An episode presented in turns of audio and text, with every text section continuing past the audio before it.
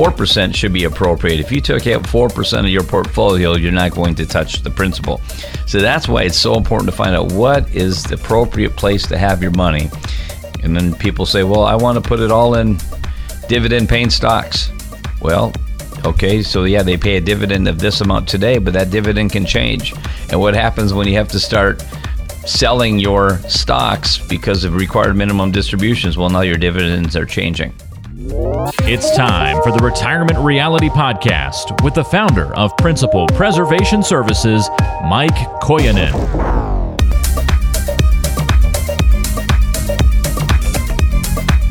Well, on this show, we like to do uh, a lot of uh, comparing, you know, everyday items and, and things that we deal with in our life to retirement because there's a lot of lessons we can learn from just things we do every single day.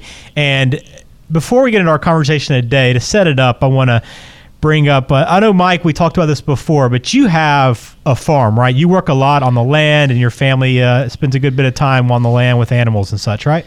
Yeah, it was a little hobby farm. It's not a full time uh, deal. But yeah, we have about a dozen chickens and a few goats and uh, you know other you know obviously the typical dogs and cats. But it's uh, maybe we're going to expand on that. We're talking about possibly mini donkeys and uh, nice. things like that in the future. But yeah, right now it's the first year. Last year we had chicken and goats. And you know, getting the eggs from the chickens has been great. It's great to get the children involved. So our our uh, you know 12 10 year old and twin six year olds they're they're all helping and seeing all that but also seeing some of the the things you have to deal with with you know um, animals and and life and death and stuff like that so it's important for them to be involved with that yeah, and, and putting a and, and having a successful farm, even though you know your goals might not be to make a bunch of money off your farm, but at least to keep it manageable and, and everybody healthy and the animals uh, producing what they need to produce. It takes a lot of work and it's a routine, and that farming uh, analogy is one that I think you can make with retirement.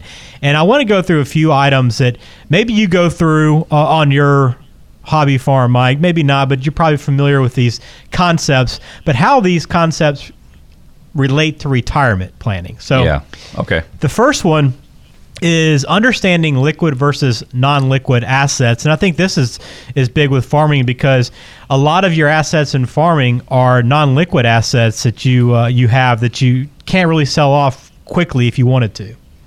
Yeah, you're right, and you know our house is not you know it's not agricultural land, but when you know zoned that way. But when we have, I just met with a gentleman recently, and he has, boy, farmland in Iowa that I believe is worth three or four million dollars. You know, so uh, when you look at his, his majority of his estate is tied up in a non-liquid piece of land because yeah, and we, we also God is not making any more land, so it's a finite number of amount of land we have. Now, there's a lot of people who want to buy up that land, right? But you only get that money, and it takes time to do these transactions. If you need money, how long is it going to take to do that? Um, and what we find is a lot of farmers don't want to eliminate that. I want to keep that in the family. They, if you want it to send it to the kids, and if the kids don't do it, we want it to go down to you know somewhere else in the family lines um, grandkids possibly. But it's so good to have other mixture of asset classes outside of the land. Mm-hmm. You don't want to be heavily invested in real estate. You don't want to be heavily invested in farmland. You don't want to be heavily invested in anything, whether it's just stocks or bonds or cash. So it's good to have um, some liquid assets, a good diversity of that. And I always tell people, I said, you're taking a big risk already with you know the land and the farmland. And we you know a lot of the farmers have been farming for a long time or maybe their children at the time. We saw what happened in the 80s when farmland just farming just went down really hard and farmers had a hard time and the value of farmlands went way down. Um, and now it's kind of built back up and some of these you know you look at some land here in Wisconsin $6,000 an acre. Some people have you know 300 acres, they've got 1.8 million dollars tied up in farmland. You go down to Iowa, in certain parts of Iowa, they're you know 15 to 25,000 an acre if it's prime land. So it all yeah. depends on where you're at, and they might only have you know uh, you know 100 acres down there, but you can still get million, million and a half, or 100 acres down in Iowa. So it's good to have a mixture of asset classes outside of the real estate. And uh, sometimes you got to weigh it appropriately based off the level of risk you're taking in farming. Well, with a lot of farms, uh, you have chickens and eggs, mm-hmm. and you mm-hmm. mentioned that you have that as well in yours. So, with this is always the challenge of you know, having enough chickens to produce the eggs that you want, but also what happens if you want all of a sudden to maybe have a little chicken for dinner sometime and you decide to kill one of your chickens and then you now all of a sudden don't have as many eggs. So, using this idea, how do you put together a retirement plan so that you're not reliant on one thing uh, either way so that you don't run out of one to help out the other?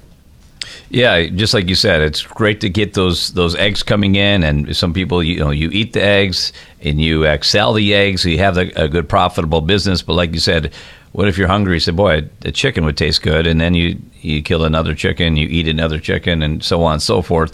Now you don't have any chickens left, so you just killed your business uh, in a sense. But that's how retirement looks like we give people a plan how you take your money out to spread that out. You have to make that money last in retirement 20, 25, 30 years.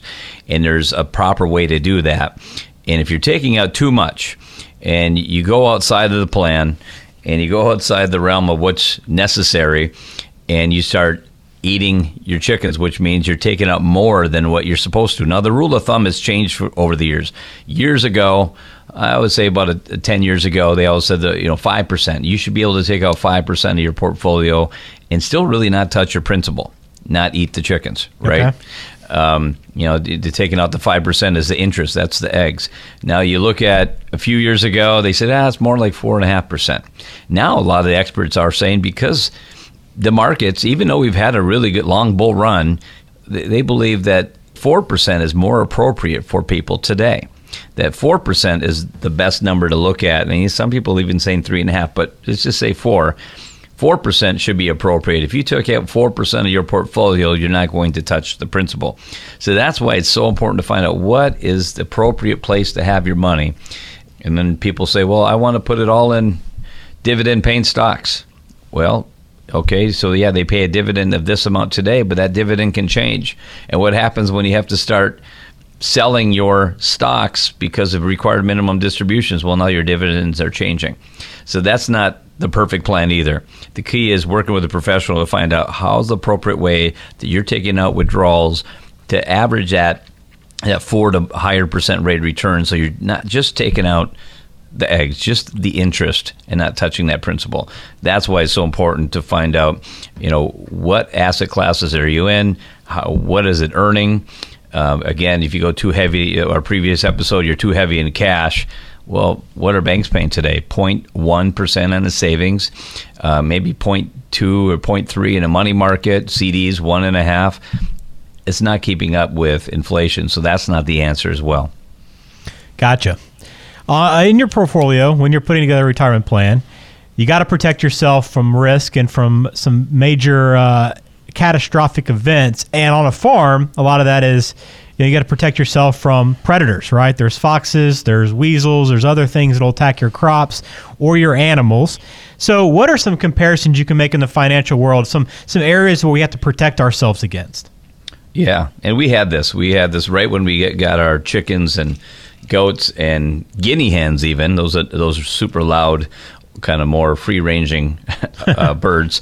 Uh, we had lost a guinea hen early in the season last year because we had a coyote come and took out one of our guinea hens. So that's important to keep, you know, protect that. And what are some of the the foxes or the coyotes in your retirement? Well, that's inflation. You know, inflation, you have to keep up with inflation, and I don't think a lot of advisors actually accurately figure that out. You know, they talk about, oh, you have this much money, you should retire, but what is it going to keep up with inflation because your expenses are changing. So you got to make sure inflation is factored in. We need to figure taxes. Um, a lot of people don't think about the taxes. I'm going to be grow, you know, getting six thousand a month. Well, at your tax rate, 22 federal and eight states, you know, maybe you're only going to be netting about $4,500 a month. Okay, all depends on what state you're in. So you need to factor in taxes. Now you're not funding Social Security, Medicare anymore um, in retirement, but you still have to pay your federal and state taxes. But what about anything catastrophic in the market? You need to plan for that. Those are some of the other issues that pop up. I think what's hurt us is our memory. we forgot how bad it was 12 plus years ago when the markets started dropping. October 2007, over 12 years ago, is when the markets started dropping, and all of 2008 and part of 09. So I was sitting down with somebody the other day. I looked at her and I said, you know, she was 60 years old. I said, you were my age when the markets are dropping last time. And, um, you know, so I'm just kind of putting things in relationship. You had time when you were 48 to have the market come back, but, you know, over, you know, 60 years old now, you don't have that time anymore. Uh, another one is long term care. We know what the cost of long term care almost for a private room about ten thousand dollars a month. We know people pay more than that. All depends what type of care. Usually doesn't end there, but you look at in home care, assisted living, long term care. It's expensive. And if you're self paying, you say if you're you're paying for your long term care, if you don't have a long term care plan, um, your deductible is your whole estate. So uh, they don't let you keep hardly anything. If you have to go to a long term care facility, you're going to be paying that. So only about 7% of the people actually have a long term care plan. It's something really you should consider looking at if you can afford it. It's not just what you afford with your checkbook, but really you, have to. You know, they have to do a health test. You're really seeing if you can afford it with your health. If your health is good, that's a good opportunity to get long term care. And the statistics on you qualifying for it I think once you if you uh, apply for long term care in your 50s by mid 50s and lower, majority of people get qualified. But for those who try to get long term care policies in their 60s, the numbers drop drastically down. It's in the low 20s get qualified because of now you probably have some health issues pop up. Um, and the last one here, another one of these things that could attack your your chickens is hidden fees. And we spend a lot of time going over what the cost of what people are paying for their retirement. And it's uh, I, I, literally had somebody in last night and they didn't know they were paying over three plus percent in this one investment they had. And i said you've had this thing for 12 years. Uh, that was a hundred and we figured the numbers it was like $108000 in fees that they hmm. paid over the last because it's a very sizable account and they're like oh my gosh. Because i don't know if i made 108000 in the last 12 years even in the account. I go there you go. So you see who's winning. So fees will definitely you're going to have fees with anything so we can't say right. you're never going to have fees but make sure that the fees are not you know it's always we always know you get you pay for what you what you get but when you're overpaying for what you get there's a problem. So it's got to be a win-win well, in, farming, you know, diversity of crops is key. If you if you're only growing one item, if you're growing just corn, or if you only just have chickens or whatever it is, you're putting yourself at risk because if that one thing goes bad, then your business is in trouble and you're not going to be able to make a living. So, just like that, putting together a portfolio, a retirement plan, you got to be diverse in the different assets and investments that you have. I mean, that one seems pretty clear, but what are some things to consider there? Yeah, there's a lot of things because we could see what could happen. I mean, if there's a excise tax on corn, now it's too expensive, or it could be we could have a bad weather. We just have bad seasons. And I love our farmers. We have a lot of clients who are farmers. And we always joke. He says you'll never make a farmer happy, you know, because uh, one season can be too much rain, not enough rain, too much sun, too hot, you know, too dry. You know, it's it doesn't matter even if it was a, a breakout uh, season um, with that. Uh, usually they're not happy, and I can usually attest to the, the spouse on that. But you need to be diversified. And if you're only farming corn and you're not maybe doing corn and soybeans or you're not changing that up over time, you need to make sure because uh, things change. What if like ethanol is? They say we're not going to put you know use corn for ethanol anymore for in the in the gas. Well, that would be a big change on the corn, wouldn't it? They find something else that's going to be better in gasoline engine. So true diversification is important. You don't want to be heavy stocks. You don't want to be heavy you know, checking savings, CDs. It's a combination of that, and um, and also I think people get a little mixed up on this when they they go back to their advisors or brokers and said, "Well, my advisor said I'm very well diversified." I said, diversified in what? I mean, risk diversification only is just risk. So if true diversification meant you can't lose, well, then that's great um, if that's the case. But when we look at if you're diversified only in the risk bucket, well, it's still risk and you're still going to lose. So it doesn't matter if you have a mixture of 25, you know, different mutual funds or stocks and bonds, risk is risk. The key to true diversification is look at different classes of, of buckets of money. There's a risk bucket, there's a short term cash flow bucket that you need to have uh, six months of your expenses aside, and there's a long term non risk bucket that we, we recommend. So it's a combination of that to set you up for to be diversified in an up or down market. It's appropriate to have a diversified portfolio no matter whether the market's up or down.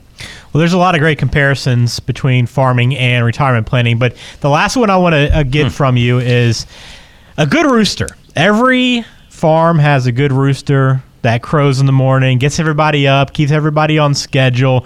What is a rooster when it comes to retirement planning? Yeah, and we have a few roosters. You know, when we get the chickens at these little chicks at a young age, we didn't know how many were roosters. And that last batch we got, we have majority roosters in there. So, the, you know, the roosters are there to protect the hens. They're to protect that and, and give warning as well. And I think that's that's your advisor out there. So you want to have uh, somebody who's helping you to uh, warn you about things that they see that you're not seeing because the hens are there out just by the chicks or they're just eating. They're walking around eating. The rooster's looking around for enemies. They're looking around for anything potential. Uh, coyote or, or, fox coming into that. Um, so you need to have somebody who's keeping a watchful eye over your accounts, and I think that's important. It's it's hard to be a lone ranger in your retirement uh, most people can't do it. Some people enjoy it, even though they're not good at it. Uh, but it's good to see have a second set of eyes. You know, I would say if you're if you're too close to the trees, you don't see the forest, that kind of thing. And the things that we see, we can warn people about the dangers up ahead if they don't make any adjustments. Well, I thought it'd be a fun conversation to compare farming and retirement because I know you've you and your family do some on the side, and I thought that uh, this turned out pretty well. I thought there was yeah, pretty good comparisons fun. between the two. Uh, before we wrap it up, though, I want to dive into the mailbag and take one question from a listener. And again, you can always connect on uh, the website, principalpreservationservices.com. You can call Mike's office, 855 987 8888. Connect on Facebook as well. Send a question in there if you would prefer to do that, and then we'll bring them on the show and ask them here. But Lisa wrote in uh, recently and asked, I'd really like to meet with a financial advisor, but my husband says we're fine handling our investments ourselves. Is it okay to do this without help?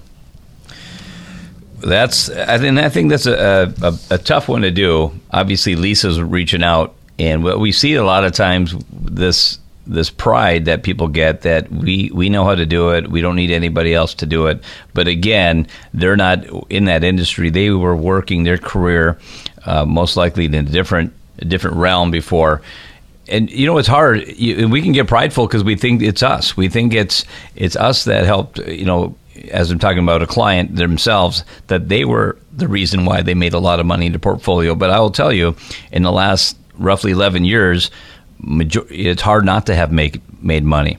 And so don't get prideful just because you made money. They think that it was your success. I mean, it's hard not to make money the last 10, you know, 11 years. So I would recommend, and, and really a relationship here, if you're married, you know, I understand, you know, it's a joint venture.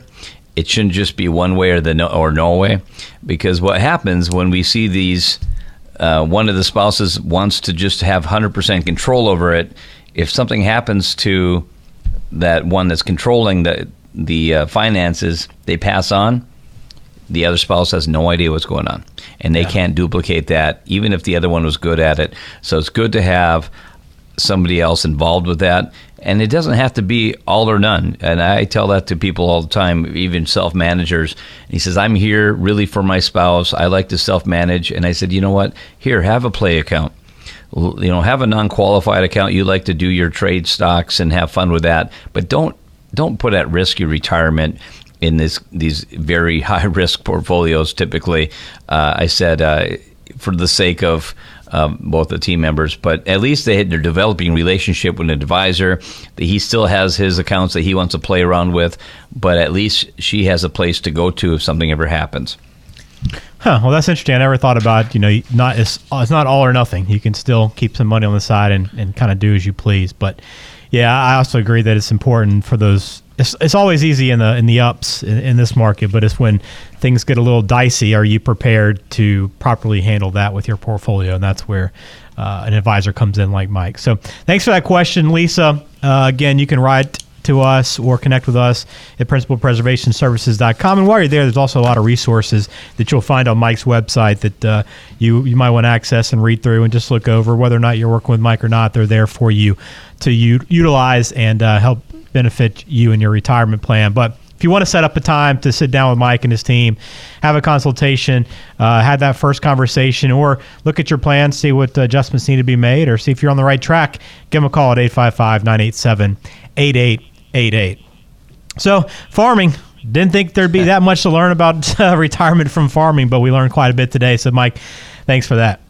You're welcome. It was a fun episode, and uh, I think a lot of people out here in eastern Minnesota, western Wisconsin will, will relate to that. Yeah, no doubt, indeed. So that'll do it for us here on the Retirement Reality Podcast. Hit subscribe, and we'll have the next uh, podcast delivered right to you. We come out with a new episode every single week. Also, every episode is archived at principalpreservationservices.com. So you can go there, you can listen to the episode, but you also read the show notes as well. So it's all right there for you. For Mike, I am Ben. Thanks for being a part of this episode. We will talk to you on the next one.